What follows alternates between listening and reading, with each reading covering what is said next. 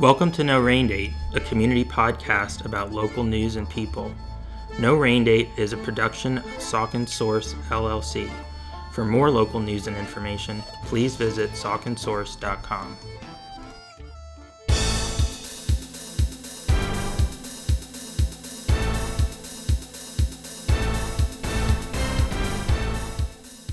Hello, No Rain Date listeners, and welcome back to your favorite local news and information podcast.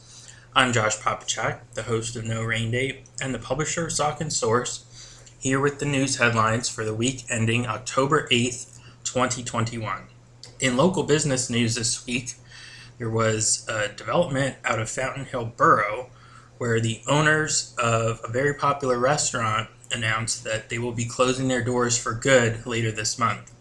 Matey's Famous Steaks and Pizza has been a landmark eatery in Fountain Hill since the late 1980s, which is why many people are heading there for one last meal before the restaurant closes on October 16th. Matey's is known for its cheesesteaks and, of course, their pizzas as well as other foods, fries, shakes, your traditional uh, comfort food that you find here in eastern Pennsylvania, and they do it very well. The reason given for the closing is that the family plans to spend more of their energy and time on expanding their frozen pizza business, which appears to be quite successful. The pizzas are often sold as fundraisers by schools and other organizations all throughout the Lehigh Valley and beyond. The pizza factory, I believe, is located adjacent to where the restaurant is, which is on Broadway in the 1300 block in sort of the heart of Fountain Hill. It's not exactly a business district, but it's a very noticeable building because of their large sign out front. As I said, the restaurant has been run by the Matey family since 1988. The Matey family is also related to the Mateys who formerly owned and operated Hellertown Crossroads, which was known as Matey's Crossroads Hotel for many, many years that business changed hands about seven or eight years ago, I believe it is now. And essentially, the menu at that restaurant, which is now Hellertown Crossroads Hotel, remained the same. They did have some similarities, the two restaurants, over the years, of course, but one branch was operating Matey's famous steaks and pizza in Fountain Hill, and the other branch, owned by the Ray Mady family, was in Hellertown. So we wish the Mateys good luck with their frozen pizza business. Certainly, we hate to see another business in Fountain Hill close its doors. The borough does not exactly have a robust economic base in terms of retail, dining, and, and other commercial enterprise. So it's a little bit tough to see a landmark restaurant like that go but certainly the last year and a half have been very difficult for many restaurants due to the COVID 19 pandemic. And I'm not sure in this case, but certainly in some cases, I think owners are just saying, you know, this is a good time to get out of the business. We've been stressed, you know, by all the adaptations that have been required by COVID. And, you know, if, if you have any doubts about being in the restaurant business, you're probably considering getting out of it at this point, or if you're just tired of the many stresses that accompany running a restaurant. I could never do it. So I tip my hat to anybody who does do it, and especially anybody that's able to do it for as many years as the Mateys have in Fountain Hill. Over 30 years is a long time to keep any business open, but especially a restaurant. People's tastes change, people can be fickle. They never stop going to Mateys and Fountain Hill. So great job Matey family and stay tuned for their next chapter. And like I said, if you're a fan of their frozen pizza, you don't have to worry. That's going to be continuing, and it sounds like production may even increase. We profiled another business and a special event that they are hosting earlier this week I'm referring to Old Stone Farm and their Harvest Days event. You may recall, if you're a regular listener to No Rain Date, that we recently had farm owners Jim and Amy Cuck on No Rain Date as our guests, and it was a pleasure to interview them to learn more about the farm, which is a family farm, and to learn more about Harvest Days, which opened for the season on Saturday, October 2nd. I had the pleasure of visiting Harvest Days on Sunday, and it's really set up in a way that is inviting and family friendly and fun. If you're familiar with the area, they are located at 1350 Raubsville Road, which is near the base of Morgan Hill Road on the Hellertown side or Stouts Valley side of Morgan Hill. This is in Williams Township. It's easy to find and they have markings, cones in the road, so you really can't miss it if you're heading that way. There's plenty of parking, and when you arrive, you'll see that everything is well signed. They really put a lot of effort into making the layout navigable for everybody. It's a flat piece of property, so it's easy to walk around. They have a nice large tent set up, and that's where you go to pay your admission fee for the corn maze, which is really the centerpiece attraction. However, they also have regular hay rides. I did not go on a hay ride, but they looked like a lot of fun. A lot of people were lining up for them. And this is all very reasonably priced. Of course, they also have seasonal games for kids. They have some goats there that you can admire.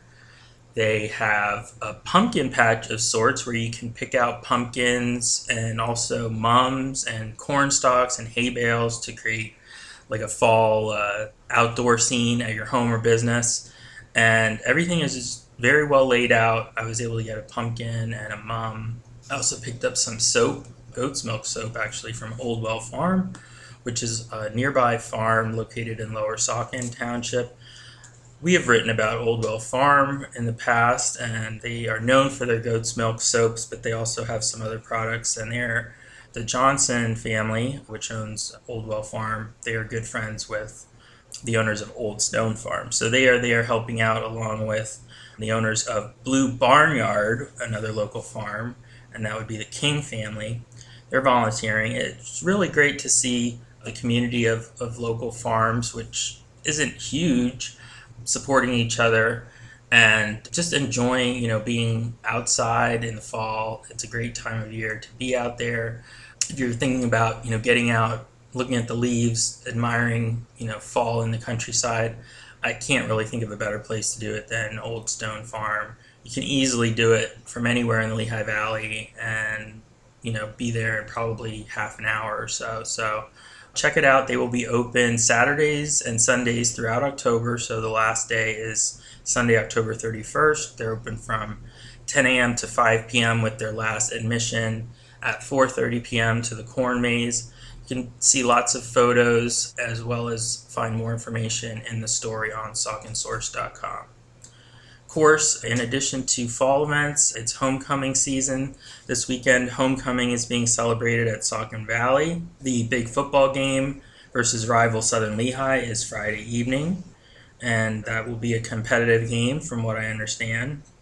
The pep rally and community bonfire were held at the school district stadium on Thursday night, and we have photos of those events on Saucon Source, so check them out. And of course, the homecoming queen will be crowned during Friday night's football game.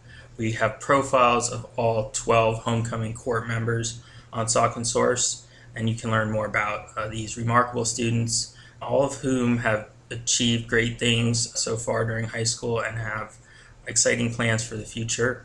You'll want to read those profiles and you'll feel good that you did. Lastly, we're getting into the middle of October, so that means parade season, and I mean Halloween parades, is about to start. Coopersburg's Halloween parade will be held Sunday, October 17th at 3 p.m.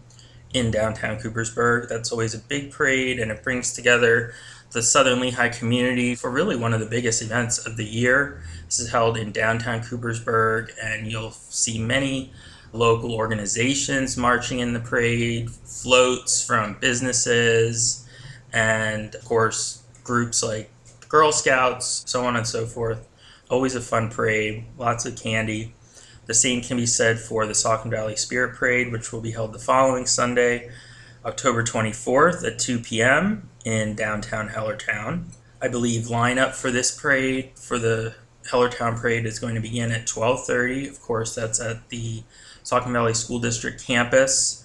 where the parade begins and ends. The Hellertown Parade follows a large loop. So it begins at the school district campus, heads down Walnut Street, and then hangs a right onto Main Street, which is sort of the heart of the route from Walnut Street to Water Street. And at Water Street, it veers off Main, and then from Water, it turns onto Rensheimer Drive. Rensheimer Drive, it turns onto Durham Street. Durham Street, it turns onto Constitution Avenue, and that takes it straight back to the school district. This will be a big parade. There will be six divisions. Each division will have a sponsored marching band in it. And there is lots more information about this year's parade on the Saucon Valley Spirit Parade Facebook page. So I would encourage you to follow that. They are regularly posting updates. I saw one the other day regarding traffic. Of course, since the parade does shut down part of Route 412 for at least several hours that day, traffic is affected in the Hellertown area. So you may want to consider that if you live in town or you will be traveling through the area. The mayor, Mayor Heinzelman, who is the parade chairman, warned of potential uh, traffic disruptions from approximately 11 a.m. to 4 p.m. So that's the window of time when you may experience delays if you are driving into, out of, or around the Hellertown area. So that's just a heads up. Of course, the parade is a ton of fun for families and people of all ages. It's really great to see the community come out and support it and they do need support in the form of donations to keep it going every year. So I know they will be uh, collecting them on parade day. Please be generous and support your local parade. This will also be a big one because it will be the first Halloween parade in Hellertown or Spirit Parade in three years. Uh, you may recall that the 2019 parade was rained out, and that's because there is no rain date for the Saucon Valley Spirit Parade and most Halloween parades because of commitments that the different organizations marching in them typically have. They can't easily reschedule them. In 2020, of course, it was the pandemic that canceled almost all parades during Halloween season. So hopefully the third time will be the charm and we'll have great weather for this year's parade. And I think it would take quite the storm to cancel it. Knock on wood, everything goes well. Of course, following uh, the parades will be trick or treat. Uh, Hellertown's trick or treat is Sunday, October 31st from 6 to 8 p.m and that's also in Lower Saucon. In Southern Lehigh and many other areas, trick or treat will be held the Friday before Halloween, which is Friday, October 29th, from 6 to 8 p.m. And I would be remiss if I didn't mention finally the Bethlehem Halloween Parade. Although we don't cover Bethlehem City as a whole, this year's parade will be special in the Christmas City because it is the 100th annual Bethlehem Halloween Parade, and they are actually calling it the Parade of the Century because not only is it the 100th annual Halloween parade, this is also the beginning of the 100th anniversary of Liberty High School's opening, which is going to be a year long sort of community extravaganza. It also happens to be the 100th anniversary of the Hotel Bethlehem opening. So there are several centennials competing for your attention in Bethlehem, and they will all be celebrated in this massive parade I understand students from all of the 16 elementary schools in Bethlehem area school district will be marching in the parade. There will be just a tremendous outpouring of participants and certainly good tidings, excitement due to the fact that Bethlehem has not had a parade in two years. That will be on Sunday, October 31st. The parade is on Broad Street to Main Street, and then it marches down Main Street through downtown Bethlehem and ends under the Hill to Hill Bridge. I have good memories of marching in that parade myself back in the 1990s when I was in the Liberty High School Grenadier Band. And of course, in our last interview, we interviewed the new band director, Alan Frank. So if you haven't yet listened to that, I would encourage you to do so. Alan is continuing the great tradition of band music at Liberty that goes back for nearly a century now. We really enjoyed talking to him and learning more about how he's upholding that tradition and making the city of Bethlehem very proud of its Grenadier Band. That's our roundup for this week. We hope you enjoyed it and we hope you have a great week ahead. We'll see you next week.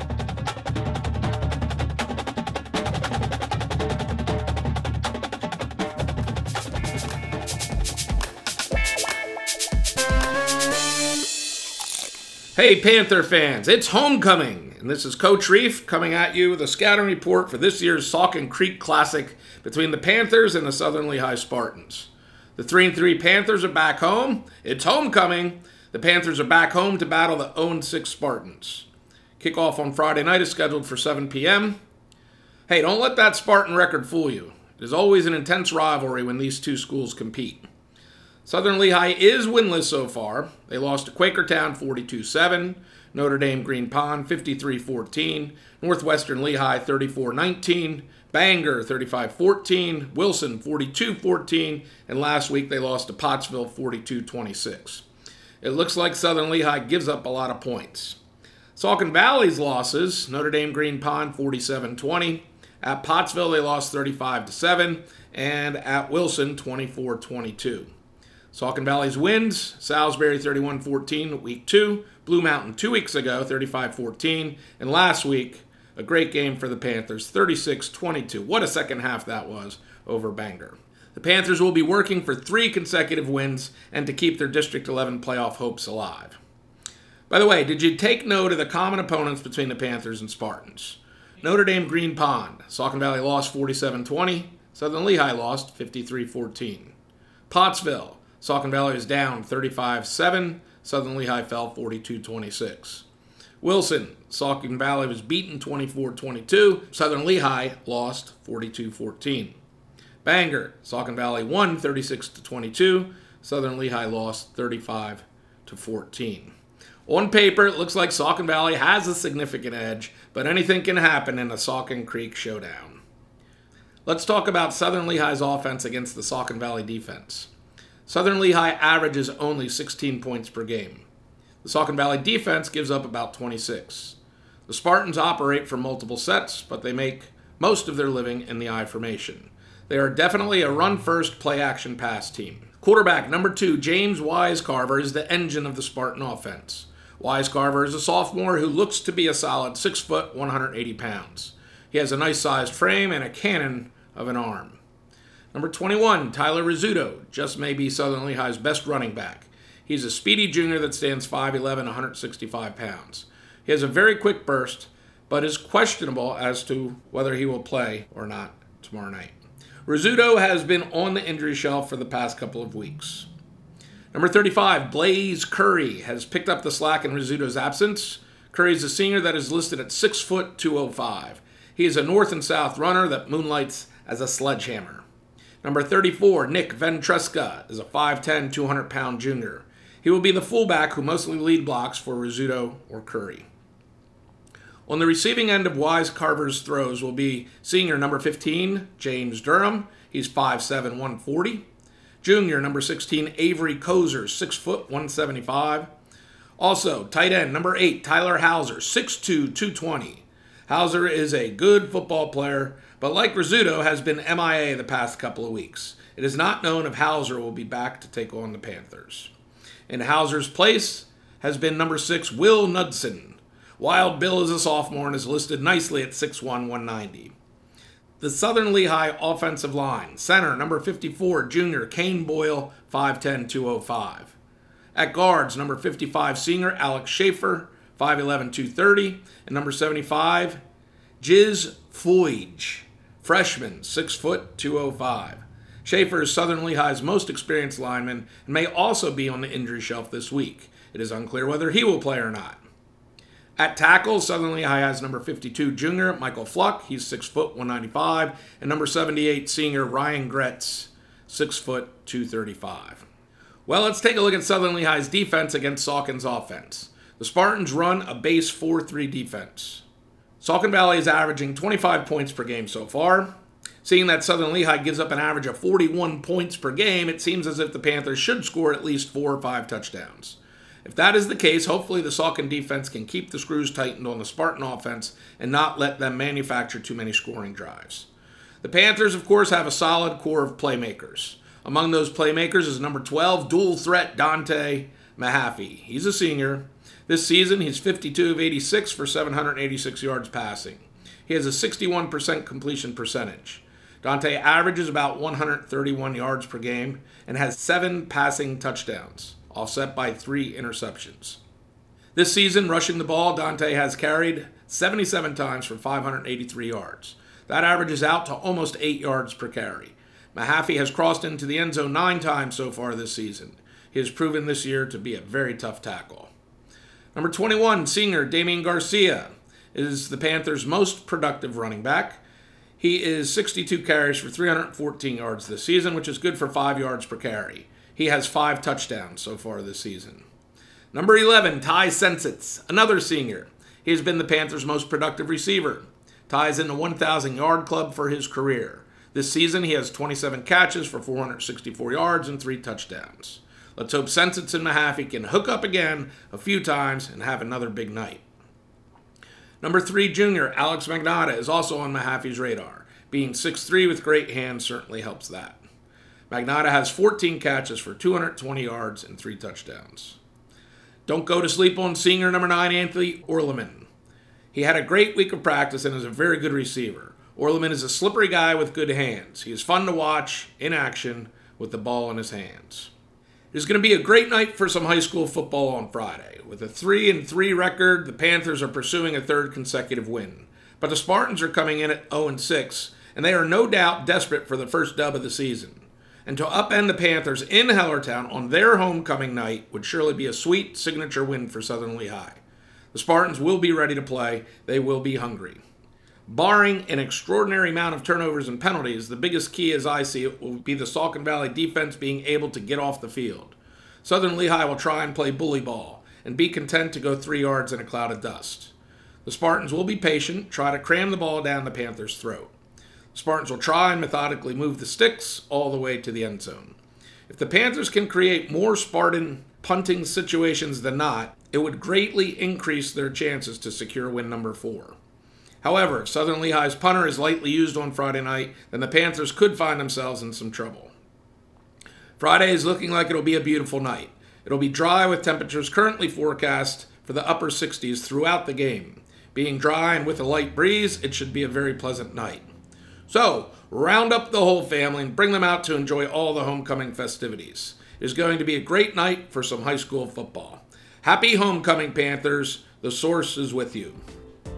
Here at Saucon Source, our mission is to provide information and make it as available as possible to the people in our community. A large part of that is a public service, and we're grateful for the support we have from local advertisers because that revenue helps keep the information flowing to you, our readers and listeners.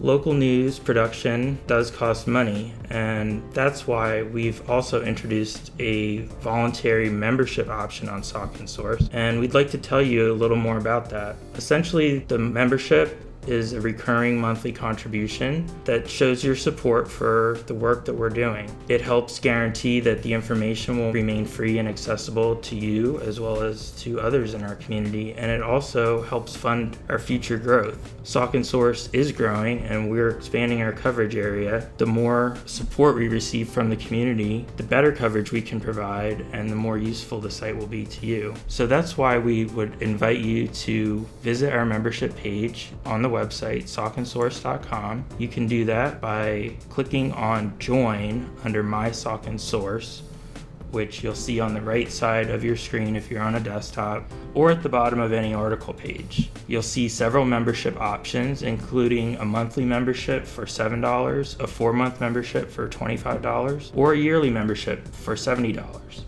These are strictly voluntary contribution levels, and they're not any part of a paywall. There's no requirement to contribute. But we are grateful for those who have already done so, and we hope that you will consider purchasing a membership in the future. Doing so is quick and easy. You can do it securely online and you can cancel at any time. Thank you again to all our current members, and thank you for considering becoming a future member. This week on No Rain Date, we're starting to turn our thoughts towards Halloween. It's October now, and we are thrilled to have as our guest somebody who is an expert on a topic that is closely associated with Halloween in this area. And I'm talking to Dr. Ned Heindel, who is the Emeritus Howard S. Bunn Distinguished Professor of Chemistry at Lehigh and also an expert an author in the area of the early Pennsylvania German practice of witchcraft. He has written several editions of a book called Hexenkopf History, Healing, and Hexerei, which is about Hexenkopf Rock in Williams Township and the many historical practices and legends that surround that incredible geologic feature, which also has been on, on part of his property or was for many, many years. Thank you so much for joining us. Thank you for having me, Josh. Absolutely. I've been a, a fan of yours ever since I first heard you speak to the Lower Saucon Township Historical Society a number of years ago when you gave a presentation about Pennsylvania German folk medicine practices in the 18th century. This was known as, well, before we get into the powwowing, which was the folk medicine, I want to talk a little bit about your history. How did you go from, well, you, you kind of did both things at once, but how does a chemistry professor become interested in, in a topic like witchcraft? Uh, yes, I am a chemistry professor, but the type of chemist I am is a pharmaceutical chemist and I'm particularly interested in drugs from natural sources. I have over 230 publications on development of pharmaceuticals, both synthetically, uh, from synthetic materials and, and natural. Back when I was a student, I took a uh, elective course at the pharmacy school in Philadelphia on uh, pharmacognosy. That's a $64 word, uh, pharma from the Greek drug, and cognosy, meaning from the word cognate to know. So the translation into simple English is to know drugs. But mm. pharmacognosy deals with drugs mostly from folk cultures, from herbal constructs, and from botanical extractions that have made it through to the market. It's a, it's a fascinating subject. It's no longer required of pharmacy students, but it's still an elective. I was a graduate student at the University of Delaware Philadelphia was not far away. I was interested in the topic, so I took a course on it. My own grandmother, who uh, was alive into my 20s, was a Pennsylvania German folk healer, what we call a, a Braucher or a powwow doctor. She made many different kinds of herbal tinctures from plants she grew in her garden. And she had a, a whole litany of sing songy type chants that she would speak to your illness or ask you to speak to your own illness and uh, drive that illness away. And those two features, the um, botanical side, I got interested in because I was a chemist and I had an education in botanical medicine. And the folkloric side of the Pennsylvania Dutch, which uh, I got through being a sixth generation Pennsylvania German living out in York County. We spoke German in the home up until uh, uh, Hitler invaded Poland. I, I was born before World War II and I lived through that war. Grandma fluent in Pennsylvania German. My parents okay with it, but uh, didn't speak it all the time. And they were trying to teach me. And then one fine day in 1941, all came to a scratching end, and everybody started speaking English at the farmers market and down the street. Was that just be, to be patriotic? Yes, or, okay. exactly. It, it, was an expression of patriotism, and, uh, feeling of disloyalty if you were uh, mm-hmm. still speaking German. So I didn't become fluent in it. I can do some reading, and I certainly understand the charms and the chants and the incantations. So my interest in the folklore and the witchcraft comes from both an academic preparation on the drug side and a folkloric preparation on the uh, occult and the, the mystic side. Because just as you can cure diseases by sucking out those demons, you can cause diseases or misery to other people by sending them a, a disease. It's the difference between braucherei and hexerei. Braucherei, from the German word brauchen, to use, is a positive side. It's the use of this folk therapy to cure people. The black arts side is hexerei. Most powwow doctors, or brauchers as they sometimes call themselves, do know some spell casting and uh, some hexerei. They are very reluctant to use it. So uh, you see far more good from the uh, folkloric medicine than you do evil. But we do uh, have spell casting techniques. And just like in Harry Potter, there's a, uh, a short course in defense against the dark arts. We can teach and show you how to keep those hexes at, at abeyance. And so uh, the evil witches don't bother you. Hmm. So how I'm curious, like how common was this knowledge that your grandmother had within the community? Was that something that like every woman of her generation would know something about? That's that's a very good question because the it, the the answer is that everybody in a Pennsylvania German community knew a little bit. Everybody knew that bergamot tea would cause your pale-faced skin to turn more reddish in the spring of the year. Everybody knew at least one incantation. Haley, Haley, Hinkeldreck, bis morgen. It's uh, ha ha chicken manure. By tomorrow morning, you'll feel better. Anyhow, so uh, uh, uh, basically, don't worry about it. And Haley, Haley, Hinkeldreck, bis morgen. I bet there's not a Pennsylvania Dutchman today, even the seventh or eighth generation, who doesn't know that mm-hmm. or who doesn't know a few of the herbal teas and tinctures. But a deep understanding comes with access to a printed source. It's just like a, a physician needs the physician's desk reference to occasionally look up what dosage of a drug he's going to prescribe to somebody. There are more than 30 so called grimoires. It's a word you don't see very often G R I M O I R E S. A grimoire is a published book, sometimes it's a manuscript, loaded with these in depth cures and treatments that would require more knowledge to memorize it in your brain than you've got space for. Hmm. It's basically a reference book. Mm-hmm. One was written by a, a chap who lived here in Hellertown in 1805, but as I say, there's well more than 30 that I know of. Hmm. And, and a real folkloric practitioner will own at least one of these and maybe several. And uh, so they have access to a, a much wider array of therapies than my grandmother in her little tea garden out back. Right. So when you're talking about the period with, with your grandmother, that that's sort of the last days or yes. of this era. And do you think that World War II sort of accelerated the decline of practicing this just because it was, you know, ger- related to Germ- Germanic culture? It, it really did. And, and the if you take a history of medicine course, the thing they claim put the kibosh to all of these folkloric medicines was the development of the sulfa drugs in 1932. Hmm. Because grandmother, the other Brauchers and powwow doctors all believed in nature. The, uh, nature has the power to cure us. We just have to learn how to use the Bible and, and botany together, and anything that doesn't come from nature isn't going to work. And then along came Gerhard Domagk, who stumbled on the sulfanilamide, the first of the sulfa drugs, about 1932.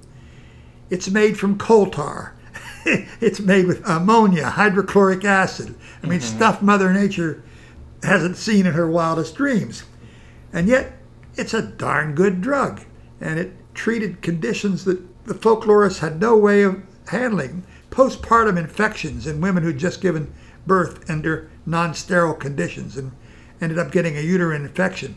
Twasn't much you could do with those with uh, all the mystic mumbo jumbo and folk medicine. But penicillin later and sulfas first give it a whack So you were immediately put to question this issue is the only good medicine what comes from a plant? Is the only good deliverer of that medicine somebody who believes in a folkloric approach? The answer is no. Licensed, academically trained physicians and synthetic drugs are now about 75% of our drugs never came anywhere near a growing plant. Mm-hmm. Weren't even inspired by a, a growing plant. So that, as well as the Germanic, it didn't help that this folk culture was German in origin, mm-hmm. and hence World War II had a negative effect. But slightly eight years before World War II, the sulfas had an impact on those who believed in natural medicine only. Mm-hmm. Well, that makes sense. So, well, you, as you said, grew up exposed to some of this in a indirect way, or in your early formative years. You went to school, studied chemistry, and then in the 1960s was when you went to live on Hexenkopf Road in Williams Township. Yes. Hexenkopf meaning witch's head, and it's not only the name of the road, it's the name of the rock formation at this pinnacle, one of the highest points in the area, I believe. Yes, it is. Did you know anything about the rock at that point? No, uh, the we were just looking for a quiet, ideal piece of property. My wife was teaching hordes of freshmen in English at Moravian College, and I'm teaching hordes of young chemists at Lehigh, and we're being battered hour after hour as they come by for, hey, I got this point right, you took it wrong. Uh, it, it, you get saturated with human contact when you're teaching freshmen. So Right. the, the opportunity to buy a farm in the country where you couldn't see either property on either side of you standing on your front porch was bloody attractive. and it, it, it didn't matter that the road had a strange name, Hexenkopf. I knew what that meant. I- and uh, the real estate agent knew enough to say that name comes from a rock up there on the hill shaped like the head of a witch. So uh, that was about the, the limit of what we knew when we signed the deed. Hmm. The rest I learned by talking to the neighbors, looking up deeds and historical records. There's an enormous literature out there on this. It's, it's has been studied and written about since uh, uh, about 1800.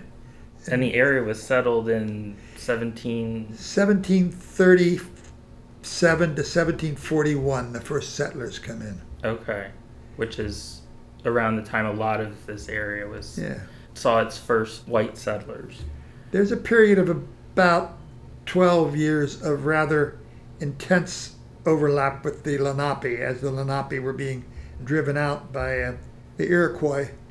But there were still Lenape settlements and Lenape ceremonies going on, Lenape gatherings at the, the shad fishing time through to 1851 52 Hmm. and then white pressure gradually, uh, white and Iroquois pressure, forced the Lenapes westward. So our, our first settlers, Laubachs, Illiks, Hellers, the first arriving settlers saw Indian encampments, knew, knew some Indians. Usually they spoke English by that time, and there was overlap.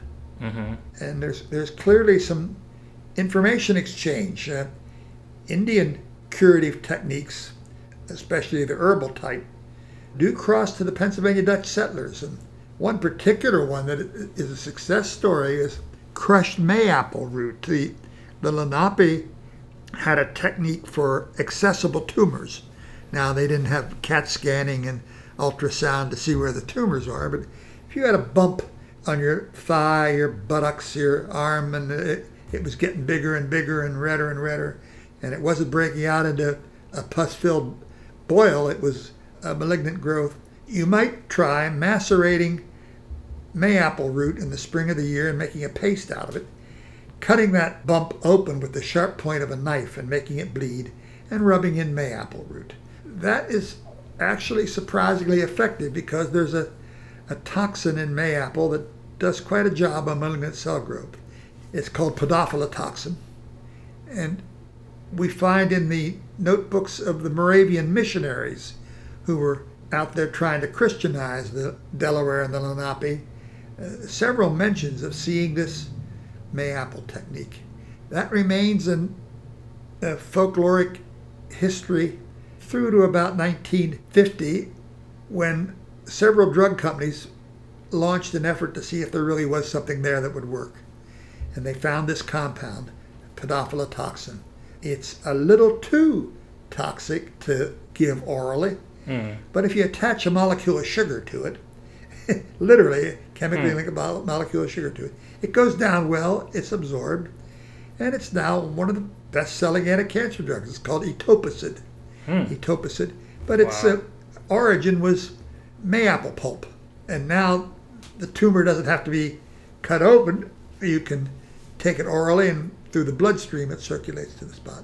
So we have we have a number of instances like that where there seems to have been an interchange of Indian curative techniques into Pennsylvania Dutch curative techniques. Right. So, yeah, because I, I was going to ask you about that overlapping period where they were both active in, in the area and if there was you know conflict or especially you know because the indians had a special relationship with hexenkopf rock mm-hmm. it was sacred to them? Yes. It was a shrine. Several contemporary authorities tell us about its sacredness to them. In the 1850s a group of uh, anthropologists from durham who were associated in business with the Durham iron furnaces, but were educated people, made a conscientious exploration of Hexenkopf, and they found rock piles where there shouldn't have been rock piles, eh, meaning that they weren't on anybody's property line, but there were pieces of chipped quartz stuck amidst the rocks. That's an old Indian technique of marking something sacred, where you, if, if you're out in the woods and the Great Spirit moves you and you feel a spiritual connection with the Almighty, you might have in your pocket several chips of quartz, and you'll place those there to tell other of your kith and kin that God moved me in this area.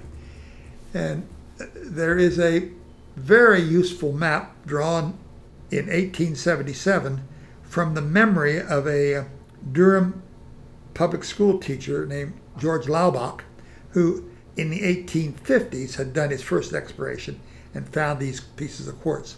He gave us a map showing where on the Hexenkopf these uh, sacred rock piles uh, existed.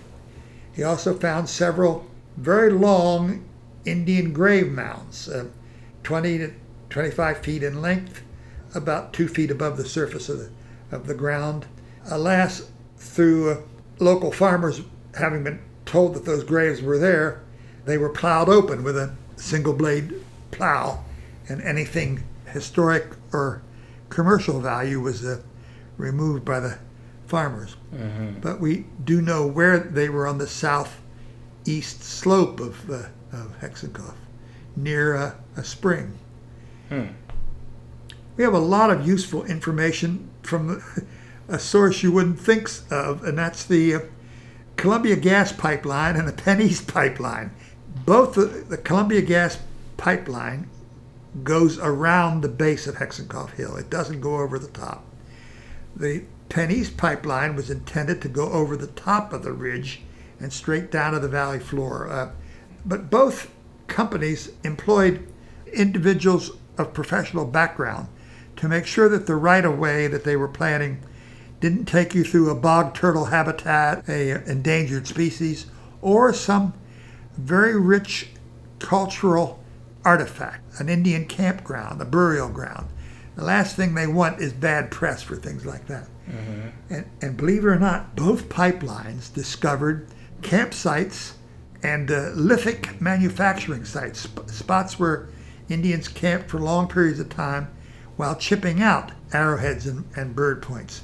Uh, one is to the northwest of Hexenkopf, one is at the very base of the south side of Hexenkopf, and one is down by where Fry's Run, Williams Township's equivalent of the Nile River, crosses the Durham Bridge.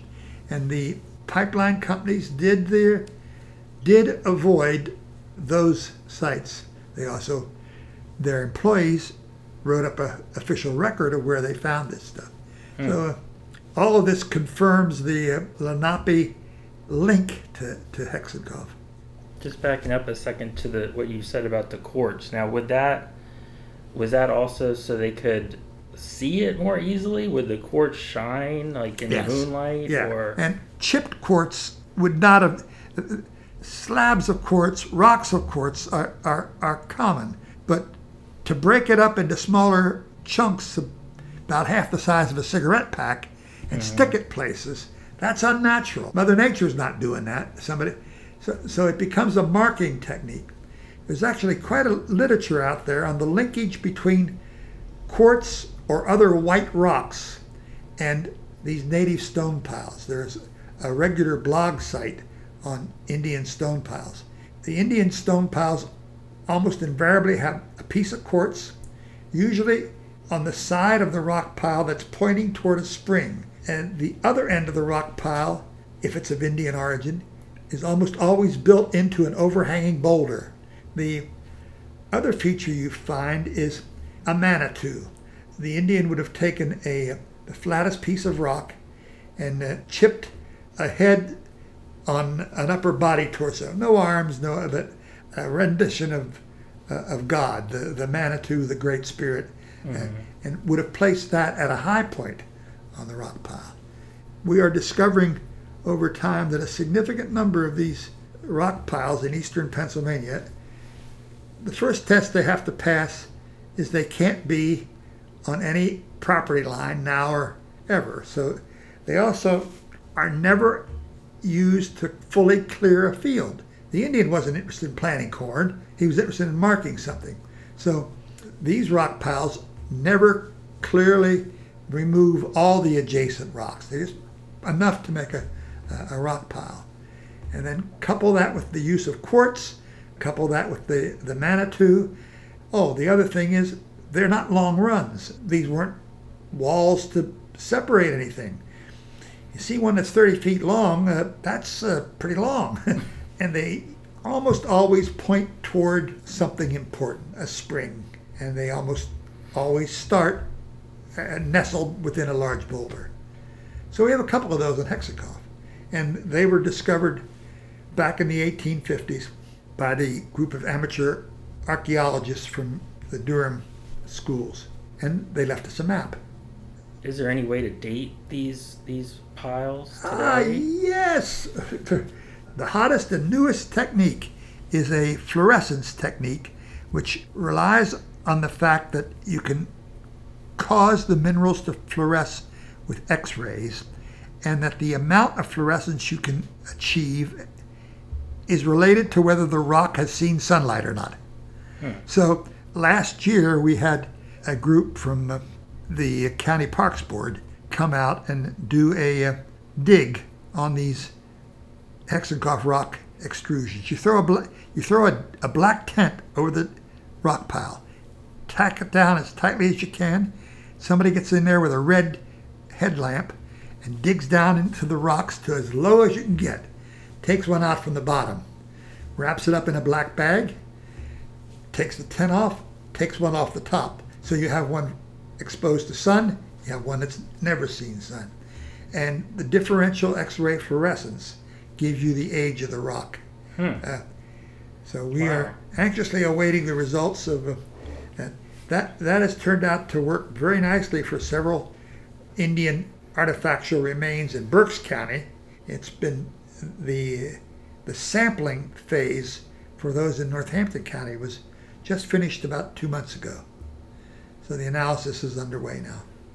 Well, we'll definitely want to hear what the conclusions are about that. That that sounds interesting. Interesting research. My wife was extraordinarily moved about four years ago when a van full of Lenape from the reservation out in Ponca City, Oklahoma, which is the where the Delaware were pushed to ultimately, came east to meet the uh, Lenape of uh, the Lenape Nation, whose local headquarters are in the Bachman Tavern building in Easton. These were their distant cousins. they had heard about Hexenkopf and they wanted to come out and uh, see the rock. And I think there was only one man in the group, the rest were women, but they came out and walked the, uh, the rock. In fact, they came back uh, again. And my wife talked to them. I was off working.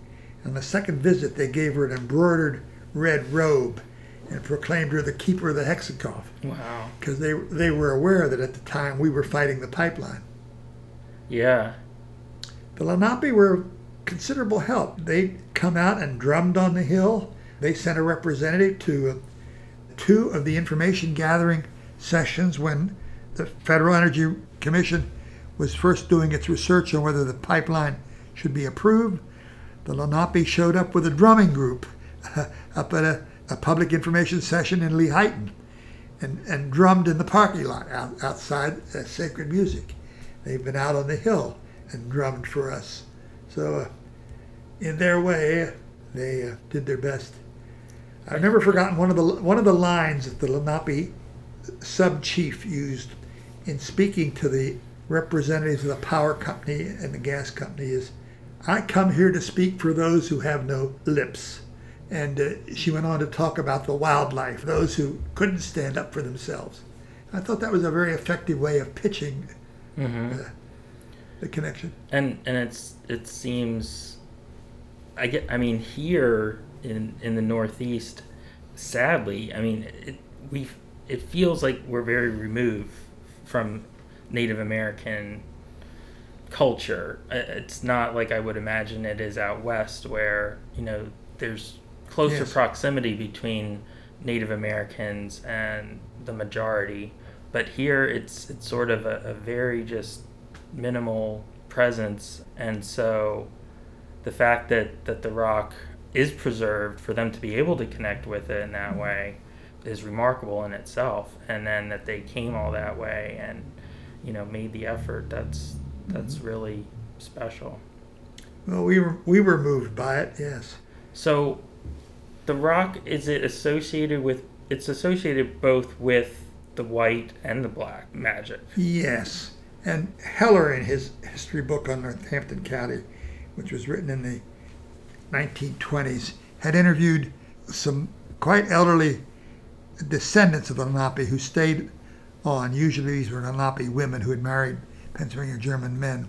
And they told him that the Lenape were aware of this unusual shaped protrudence on the western side of the highest one of the pinnacle rocks that, that we now call the witch's head or the Hexenkopf. They called it a bear's head. They saw a bear in it. And that was enough that they took it as a sacred sign from God and never physically camped on the hill. There's no Indian remains anywhere near the rock itself. No lithics, no campfire beds, no posts for uh, uh, teepees or temporary structures. But there are as little as three quarters of a mile northwest and, and nearly a half a mile southeast.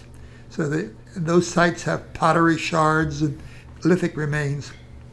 So you know they were there, but it's equally clear they weren't physically on top of the hill. When the settlers come, first maps you see drawn by white settlers are in the early 1700s. And the, the mountain appears, it's just called a Rocky Mountain. By about 1745 and 1750, you're starting to see calling it uh, the Hexenkopf. And that becomes very, very prominent with these healers, these two dynasties of healers from Raubsville, Hellertown area, who used the rock to transfer sickness and evil into. That begins intensely in the 1840s, and it lasts till uh, the 1940s. To the, the Wilhelm family and the Saylor family, both using this technique of transference medicine, where you transfer sickness out of somebody to some other place. That's a very common part of braucherei or powwowing, is to move the evil. And as long as you don't send it to another living person, it's not hexerei. But if I draw the tuberculosis out of you and I send it to him, that's uh, an unethical procedure. Right. That would get me disbarred from the, if there were a medical group for powwow Right. doctors. And that's Hexerei as opposed to braucherei. And there was there was no group, right? It was just No. individuals doing this, and maybe they knew of each other and, and shared notes, or or it was just passed down th- through each family. The closest we come to a, gr- th- th- that question's been asked often. Were these people organized? Were these healers part of a, a clan or a clique? And the answer seems to be heavens no. But there is an 1818 book published from here, from Northampton County, called Die Land House Haus Apotheke, the Field and House Pharmacy Guide. And it's written by a Pennsylvania Dutchman who lived outside of Hellertown. Initially, he lived on Flint Hill Road. Then he moved into Lower Saucon Township somewhere. He appears on the 1810 census, Johann Georg Hohman. Hohman writes a book about almost nothing occult. The sing-songy charms aren't in it. Instead, it's loaded with botanical cures, and it's sold by prepaid subscription to believers, hmm. and their names are printed in the back. Hmm. It is loaded with Lower Saucon and Williams Township subscribers, and as you look down it, you can find the Wilhelms and the Saylors buying the book. So no, there wasn't a society that met the second Thursday of the month at Braveheart uh, for, but they did seem to be a recognized group of users of these folk technique enough so that Hohman was able to pay for a nice thick, well-researched book on botanical medicine in the 1880s, the Die London House Apotheke, the Field and House Pharmacy Guide. I'm imagining Hellertown 200 years ago, and and like houses having like little herb gardens Yeah. where they were growing these botanicals, and wow, that just seems like it does almost seem like something out of Harry Potter or something compared to compared to medicine today. What were some other examples of spells that the powwow doctors would have used? Yeah, you know the spell bit is is a far larger percentage than I would have. If I had to rewrite history, I would have made braucherei or powwowing 80% botanicals and 20% mysticism. But, uh, but unfortunately, if you look at these grimoires and these books about healing of the time, it's nearly 80% occult mystical sayings and 20% botany. There are some great ones. Most of them are in German. I've mentioned one already. Haley Haley Hinkeldrach Bischborgen Frage Talesbeck. That's the general one for whatever ails you. But let me give you a couple here. Der Rotlauf und der Rock. Flicke mi Namer über de Bach. Der Drack verschrinkt, der Rotlauf vergibt. That's a red fire and a dragon flew over the stream. The dragon flew off and the red fire ceased. Red fire was the name for inflamed skin, a topical, usually a staph infection uh, from a brush burn that had gotten infected. So you recite that three times and your uh, infected skin clears up. There's another one for an angina. Hirtspar und Wachse, kom von der Ribbe, de Jesus Christus kom von der Kribbe. Heart pain and liver pain come out of your rib, like Jesus Christ came out of his crib. Uh, the, uh, it, it, get the idea of expulsion, of uh, sucking out, and those are very typical. And this would have been said very forcefully, probably. very forcefully and with the you cease uh, you say it three times each time you say it when you say the last word you say father son and holy ghost there's for tuberculosis there's ones for headache there's ones for cancer let me give you a couple in english because they're very very rare in english job lay upon the dung as dear lord jesus came along job why dost thou mourn my gums hurt most since I was born. Well, take three straws out of that dung. Draw each of those straws across your tongue, and your lips and gums will again be strong. That's a, a, a rare one because it's in England. And you notice it doesn't have the expulsion stuff. It's it's action to be done by the uh, by the sufferer. Th- These are called Broush charms, and there are hundreds of them. In my latest edition of the book, I was helped enormously by Patrick Donmoyer of the Pennsylvania German Center out in Kutztown, who was able to translate a powwow book from Hellertown here, given to the county museum almost 20 years ago by uh, uh, Scott Rogers, a uh, Hellertown local. It had passed down in his family, the Wilhelm family, through five generations. And it goes all the way back to 1714 in Germany, where the first inscriptions are written, and it was being used up until about the 1920s by the uh, Wilhelm family. And it passed down through the Rogers family. And when I did my first edition of the book, Mrs. Wilhelm, the last of the Wilhelms, was still alive. She called me up and she said, I think I've got something that relates to the same kind of curative book you're talking about in your book. And I got my boots on and ran right out to see her. She lived at that time near where the Lehigh athletic fields are now. Hmm. And she showed me the book. She wasn't willing to give it to me at the time, but she did let me copy it. And at her death, her, grands, her grandson gave it to the museum. It is a treasure because Donmoyer says it's the oldest book he's ever seen that links the German Rhineland culture to the Pennsylvania German culture because it, the the book has dates in it. The, the first author had it from 1714 to 1743. The second author had it from 1743 to about 1780, and he brings it to the New World, and then it passes down from Wilhelm to Wilhelm to Wilhelm to Wilhelm, right down to the present day. Eh, There's very little botany. There's a little bit of use of, of pulverized thistle for curing diseases of pigs and cows. A curious preparation for pulverized thistle root. But almost everything is the healer speaking to the disease as if the disease was a demon. And uh, some of these stanzas go through 10, 12 lines of text ordering the demon to leave the body. And they're written in German that even the best current German scholar can't read because the, the, the script type is too old. It's uh, what we call Frakturschrift. But Donmoyer has read that and has given me an appendix in the book in which he has translated about eight of the cures as they appeared in the original German to the best English translation you can make of it. Hmm.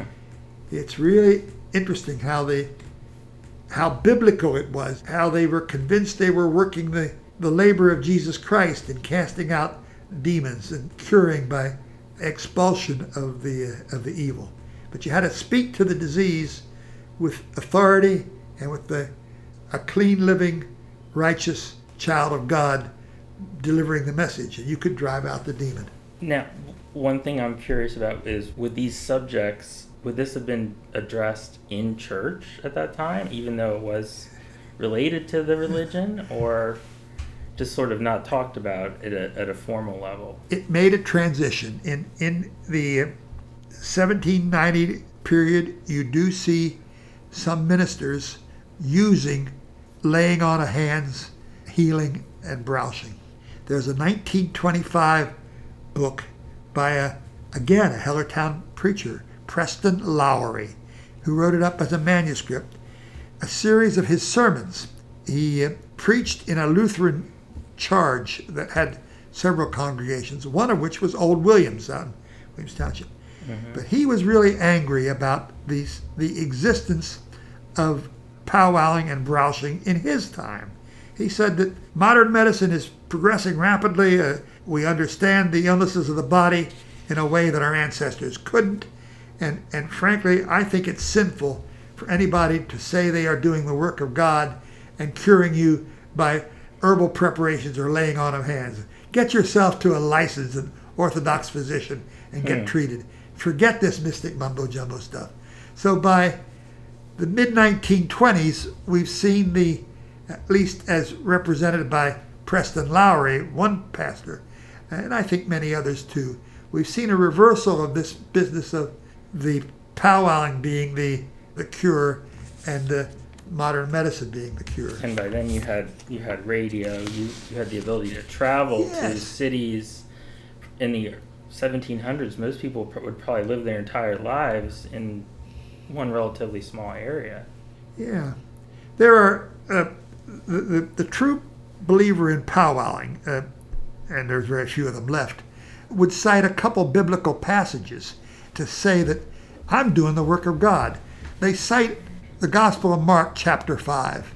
Jesus is confronted by a, a wild man who has been rolling in the dirt in a cemetery and having what seem to be epileptic seizures. And the guy runs at Jesus and says, Cure me, cure me. And, and Jesus speaks to the demons and orders the demons to leave the man. And the demons do leave the man. But one of the demons stops and talks to Jesus. Jesus says, What is your name? And he said, I am Legion, for there are many of us in him. And Jesus expels those demons into a nearby herd of pigs. And the pigs get up from sleeping, run for a nearby pond, drop in it, and die and drown. Uh, so that's that's the Gospel of Mark, chapter five. In the Gospel of Luke, chapter eight, we have the same story. So it must have been common in the time. The demon exiting at Jesus' command, saying, "My name is Legion," etc. The same pig story. In Luke chapter 10, verse 19, there's an interesting one. Jesus speaking to his disciples and any who follow thereafter. Behold, I give you authority to tread on serpents and scorpions. I give you power over the enemy, and nothing shall hurt you. The true believers in this use of the biblical healing connection cite Jesus' own uh, expulsions of demons as saying they're doing the same thing. And if you have Jesus on your side, that's, Yes. that doesn't hurt, right? That's right. Now, you have lived on the rock, next to the rock for over 50 years. What experiences have you had that stand out in your mind that maybe of a supernatural nature or just strange occurrences have you have you witnessed? There are some. Uh, the rock lies south of uh, Gaffney Hill, and there's a little valley formed between Gaffney Hill and Hexenkopf Hill. Prevailing winds seem to be from north to south most commonly. It's surprising how many times you see a pillar of cloud. There are two reports in my book, very specific dates of kids sitting on the rock or adults uh, watching, where a mystical tubular shaped cloud of black, black smoke, black cloud drifts from north to south over Hexenkopf and hovers over Hexenkopf. Uh, I have seen clouds move in that direction. I've never seen any move and, and stop. It is puzzling to most of us in this modern era why, as you approach Hexenkopf, your GPS cuts out. Uh, and for a, about a half a mile on either side, especially as you're coming in Valley View Road toward Hexenkopf, your cell phone goes to zero bars and the, your GPS craps out. As you pass the front of Hexenkopf, if you're listening to your car radio, your your radio uh, craps out. There there is a, something uh, mysterious there. We've seen unusual lightning. We lost a horse in the field just north of Hexenkopf to a lightning storm. He was struck by a bolt of lightning. Uh, lightning has destroyed several homes on the hill. Most recently, about 20 years, it destroyed the Cuck family barn at the base of the hill by uh, being hit by lightning. Wow. There are a number of stories about how the witches block guns from being successful in killing any animals on the hill. At least two such stories were well documented and written up in newspapers and books of the time how attempting to hunt on Hexenkopf resulted in your weapon never able to hit another piece of game after you'd left the hill. You you had to have your rifle de- bewitched. We've enjoyed seeing the various religious groups make use of the hill, I've gotten to know I've met three or four of the warlocks. There are times of the year when uh, Pennsylvania German believers in the occult gather. Uh, one is the night before the devil's, devil's birthday. That's April 30th. It's uh, called Walpurgisnacht, the witch's Sabbath night. And the other is Halloween. And over the years, cults from uh, Wicca, the folkloric witch related cults, out of Long Island, out of Bristol, out of Scranton, have come down to uh, worship on the rock. We had a fairly large group in uh, 2016 come in have a uh, ceremony on the rock. Before that, a few years before, we had a Buddhist colony at the bottom of the hill where Hexenkopf Road meets Morgan Hill Road. Hmm. And the, uh, the Buddhists used to crawl up on the rock and sit there and chant. Uh, they claimed they felt more spiritual there than they did uh, huh. anywhere else. Wow! And, and of course we have, we, of course we have the old Indian uh, connections with it. So the people do feel a, a spirituality uh, there on the hill. Yeah.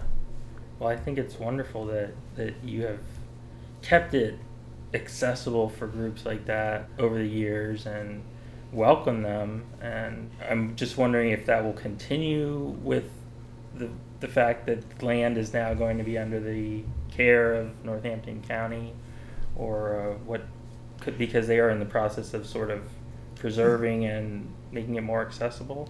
Yeah, they are. We, uh, my wife and I, started with one small farm tract, and just by the fact that we've been there so many years and everybody else has died off, we've been able to buy pieces. So uh, ultimately, we owned uh, 11 separate uh, pieces about 140 acres, of which 77 is on the south side of Hexenkopf, and we've given that to the county as a Hexenkopf Nature The official acceptance was in December of uh, 2020. The county is taking it seriously. They, they, they have cleared one field intended to be a future parking lot, would handle about eight or nine cars. This is not going to be a, a campground. There won't be tables or barbecue pits. But they are going to open up the trails uh, again, so they tell us. The Hexenkopf is surrounded by old logging trails. The main economic use of that hill for two and a half, three centuries that it's been used by white men has been to take the wood off of it. And uh, mm-hmm. initially for the paper mill down at Raubsville, which used practically any piece of cellulose it could get, it's been clear cut a number of times. And there are pictures of logging crews up there with portable saws taking down the large trees. So to get into and over the hill, previous loggers put in a network of roads. And mm-hmm. they make great hiking trails now. They, uh, it's sort of shaped like an H. There's two trails that run up and down the hill, and then there's two trails that run laterally to the hill. All of those windstorms and tree uprootings that we've seen the last four or five years have closed most of the trails, and I'm getting too old to open them with my saw. But the county has started, and uh, I think it is their intent to make these into uh, hiking trails. Hopefully so, by Halloween 2022. Yes. because we we wanted to just to explain to our listeners, Saucon Source and the Lower Saucon Township Historical Society, we met with Dr. Heindel over the summer and talked about actually having a, a talk on Hexenkopf, about Hexenkopf, and some of the things we talked about tonight for our members. And the county just is not in a position to clear the trails of these fallen trees within the next month or so. It's it's quite a job. And you you were kind enough to, to let us look around a little bit and, and I didn't get to the rock yet, but certainly I want to one of these days. I I have thought about it for many years, so um, I'm fascinated by it. well, it. normally I would say you're welcome, but since we don't own it anymore, my welcome should be meaningless. Right. The, the, county parks board would, would welcome you. Right.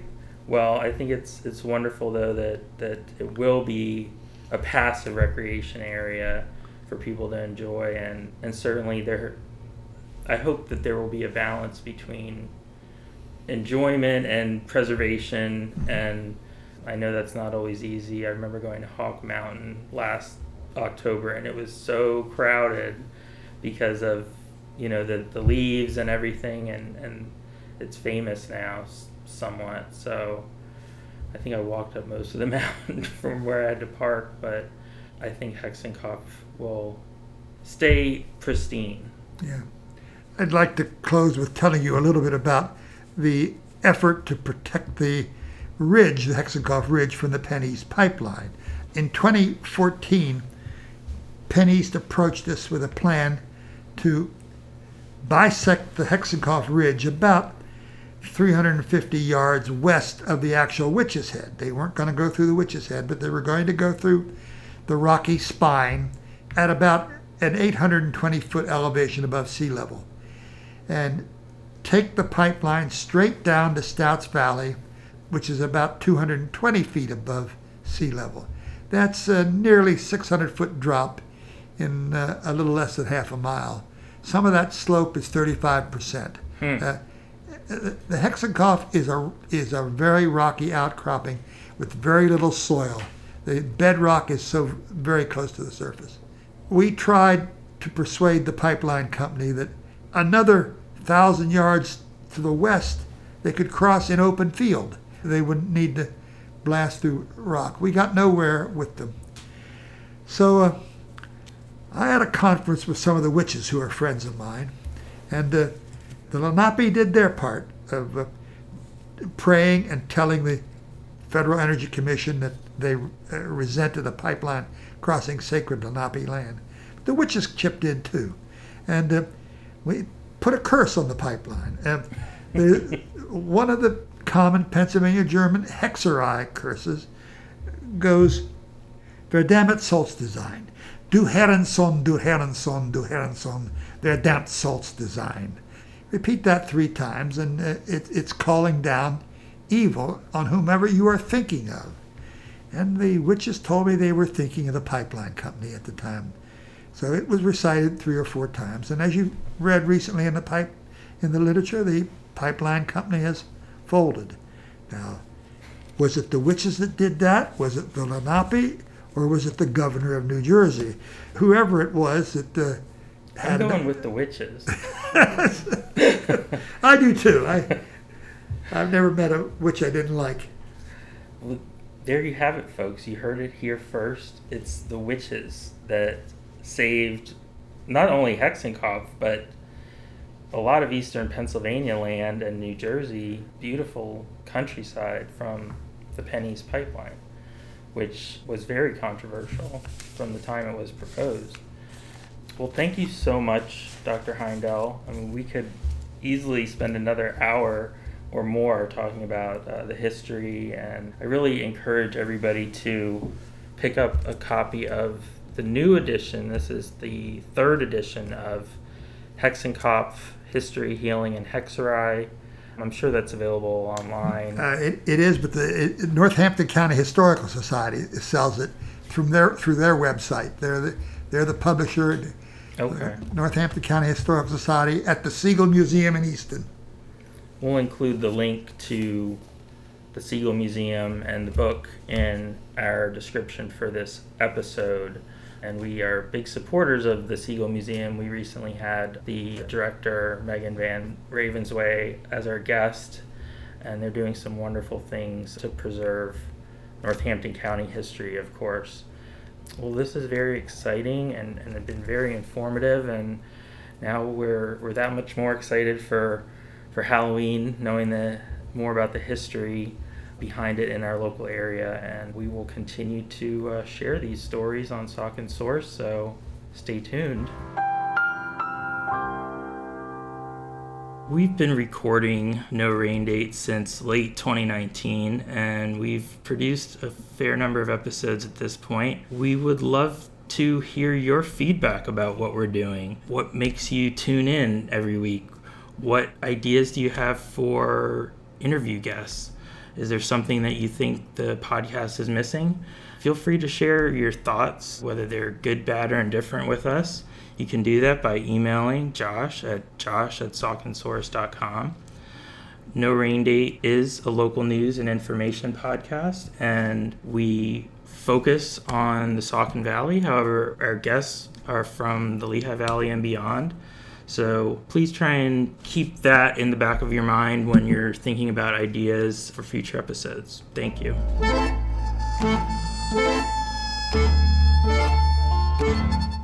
No Rain Date is an original production of Saucon Source LLC. Our theme music is provided by This Way to the Egress. For more great music by them, be sure to follow This Way to the Egress on Spotify. Thank you for listening.